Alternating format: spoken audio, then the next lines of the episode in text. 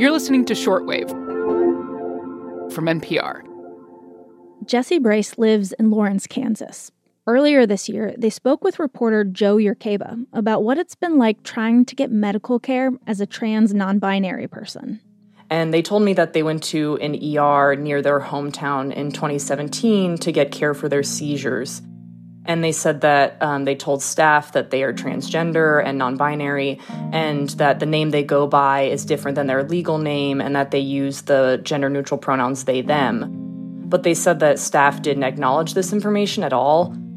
Jesse tried other hospitals and clinics, but they told Jo that this kind of thing kept happening. Medical providers kept using the wrong name and the wrong pronouns.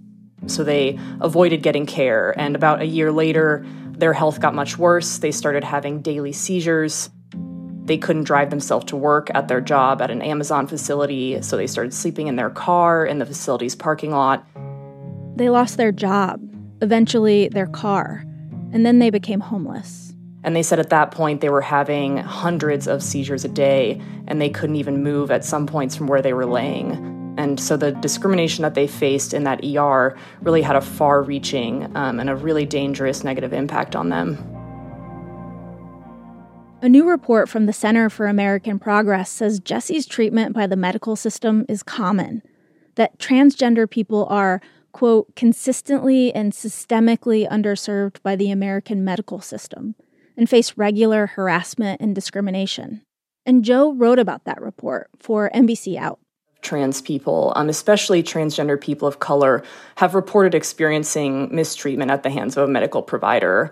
And that's, you know, really reported across the country. I spoke to people in rural areas, people near cities um, that are, you know, supposedly have more accepting medical systems. So this is a really pervasive issue. Today on the show, we take a look at just how many transgender patients have faced healthcare discrimination and talk about the long term impacts, plus a few potential solutions with reporter Jo Yurcaba. I'm Brit Hanson. You're listening to Shortwave, the daily science podcast from NPR.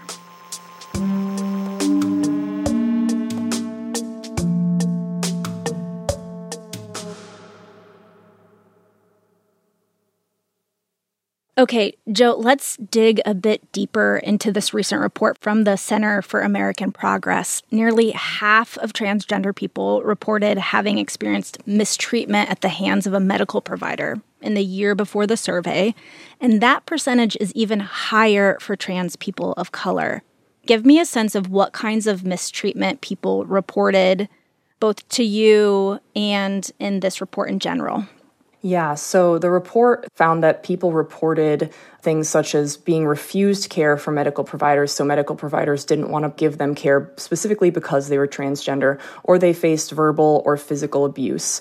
Um, and the report didn't detail what those two things were in particular, but the people that I spoke with said that verbal abuse could be anything from being misgendered or dead named, having providers use the wrong name and pronouns, to people making comments specifically about their genitals mm. or hmm. about, you know, their presentation. Mm mm-hmm. um, a variety of things like that too. Yeah, Jo, I can imagine that this kind of discrimination and mistreatment can keep people from seeking care in the future. You know, whether that's not going to routine doctor visits or putting off more serious issues. Talk to me more about sort of the the longer term implications of an experience like this with a medical provider. Yeah, so I spoke with um, Dallas Ducar, the CEO of Trans Health Northampton, which is an independent, uh, trans owned and operated clinic in Massachusetts. And she told me that, you know, they mostly see trans patients and they really see the impacts of compounded discrimination on trans people's health. So, for example, she said a few months ago, a new patient had abnormal vital signs on their first visit, mm. and they were so abnormal that they had to be quickly taken to an emergency room because they were so sick. Um, so she said it's common that trans people forego routine care either because they've experienced discrimination or just because they fear experiencing discrimination. And so then they forego urgent care, which could turn into an emergency room visit and like a really life threatening condition of some kind. And the survey, you know, really backed up these experiences people are having too. It said that more than a quarter or 28% of transgender people reported having postponed or not gotten necessary medical care for fear of discrimination. And for trans people of color, uh, that number was 22%. So let's talk about the medical provider side of things. The report says that one in three transgender people reported having to teach their doctors about trans people in order to get the routine care that they needed.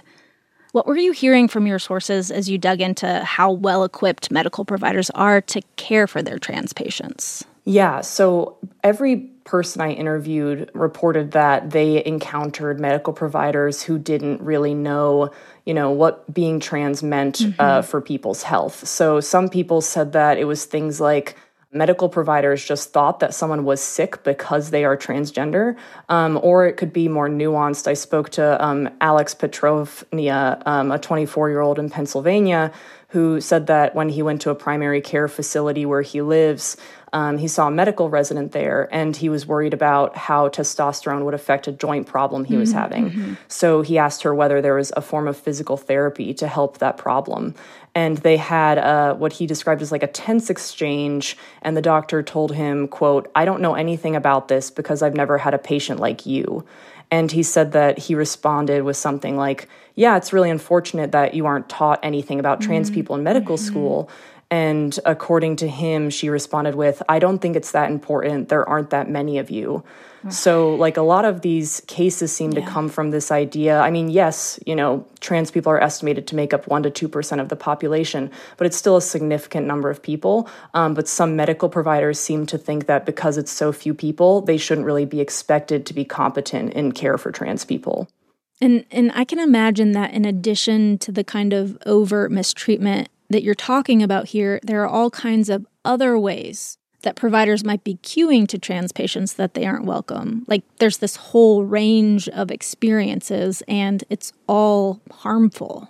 Yeah, exactly. Um, I think that some people, when they hear about someone like Jesse's experience, they're like, oh, the staff, you know, wouldn't use the pronouns that you would like mm-hmm. and your preferred name like why is that such a big deal? But you know many studies are showing now that like using someone's preferred name and pronouns has a significant positive mental health impact. So it can have the opposite you know if you don't use that name and pronouns.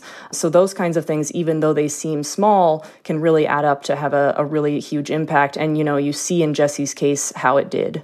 Yeah I'm curious, did you come across any information about medical school curriculums and sort of how doctors or other um, medical practitioners are being trained?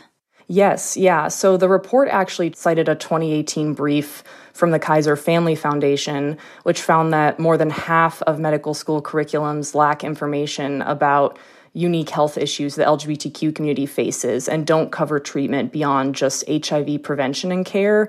Um, and that the, the report found that could likely contribute to transgender people's inability to access affirming care.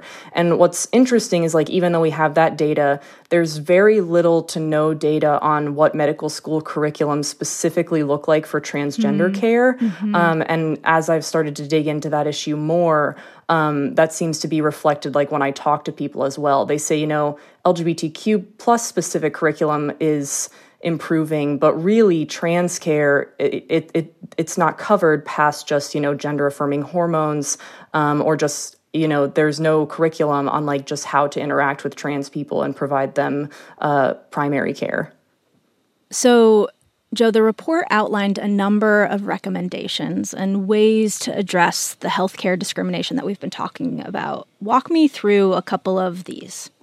Yeah, sure. So there's one that the authors told me is the most pressing, and they recommend that the federal government create a rule to strengthen Section 1557 of the Affordable Care Act, which prohibits discrimination on the basis of sex and has protected trans people from discrimination in federally funded healthcare facilities. Mm-hmm. Um, and the Department of Health and Human Services Office of Civil Rights under the Biden administration announced that it would enforce Section 1557 to cover sexual orientation and gender identity. But one of the report authors told me that they're still really worried about what that could look like mm-hmm. and how strong those protections could be given this like bigger recent push we've seen for religious exemptions to non-discrimination provisions mm-hmm. in medical care settings. And, you know, even recently, a district judge in Texas issued a permanent injunction against the non discrimination protections in the Affordable Care Act. And even though one of the report authors said that she expects the decision to be overturned. She said that the threat is still there, um, especially when it comes to trans people. You know, for example, wanting to go to an emergency room, there's a fear that a doctor there could say, I don't want to provide care to this person, and it could, you know, have life threatening consequences. Okay. And what else? Were there other recommendations that stuck out to you? Yeah, so the report's authors also recommended that Congress um, and local governments increase funding for LGBTQ community health centers those often fill the gaps that trans people mm-hmm. face in healthcare. Um, and Mel Groves uh, told me, for example, that he was connected with an affirming primary care physician through this grassroots organization in Selma, Alabama called the Knights and Orchids Society. And he drives about four and a half hours from his home in Jackson, Mississippi. Wow. And so these groups, you know, even though they're helping to fill the gaps by connecting people like Mel Groves to physicians, he said that it's ultimately up to the medical system and society to address these issues. And that's why, you know, community centers need more funding, but also there needs to be improvements to curricula. Um, and of course, you know, the report authors also are pushing for Congress to pass the Equality Act, which the House passed but it's since been stalled in the Senate, and that would provide the first federal level non discrimination protections for all LGBTQ plus people. Jo, is there anything else that you'd like to leave our listeners with today? Yeah, I think one thing that keeps coming up for me as I report on this is just that these statistics and these personal stories don't occur in a vacuum. And, you know, this report came out in a year where a record number of bills targeting transgender people, specifically trans youth, um, have been introduced in state legislatures. Mm-hmm. So I think it's important to keep in mind that advocates and experts are saying that this comes not only from a culture that doesn't understand trans people, you know, from problems with medical school curriculums, but also from the culture generally where these state laws are coming from that sort of frame healthcare for trans people as an experiment when, you know, it's been around for decades. And it really makes it seem as though trans people need a care that's like different or other or dangerous, um, when in reality they just want regular healthcare like everyone else. Jo, thank you so much for bringing us your reporting on this. It's hard to hear and also incredibly important. We really appreciate you and, and hope you'll come back on the show again soon. Yeah, of course. Thank you so much for having me. To find out more, check out today's episode notes, where we've put a link to Jo's full reporting and to the report from the Center for American Progress. This episode was produced by me, Brit Hanson, with help from Indi Khera. Burleigh McCoy checked the facts, and Giselle Grayson was our editor. Thanks for listening to Shortwave from NPR.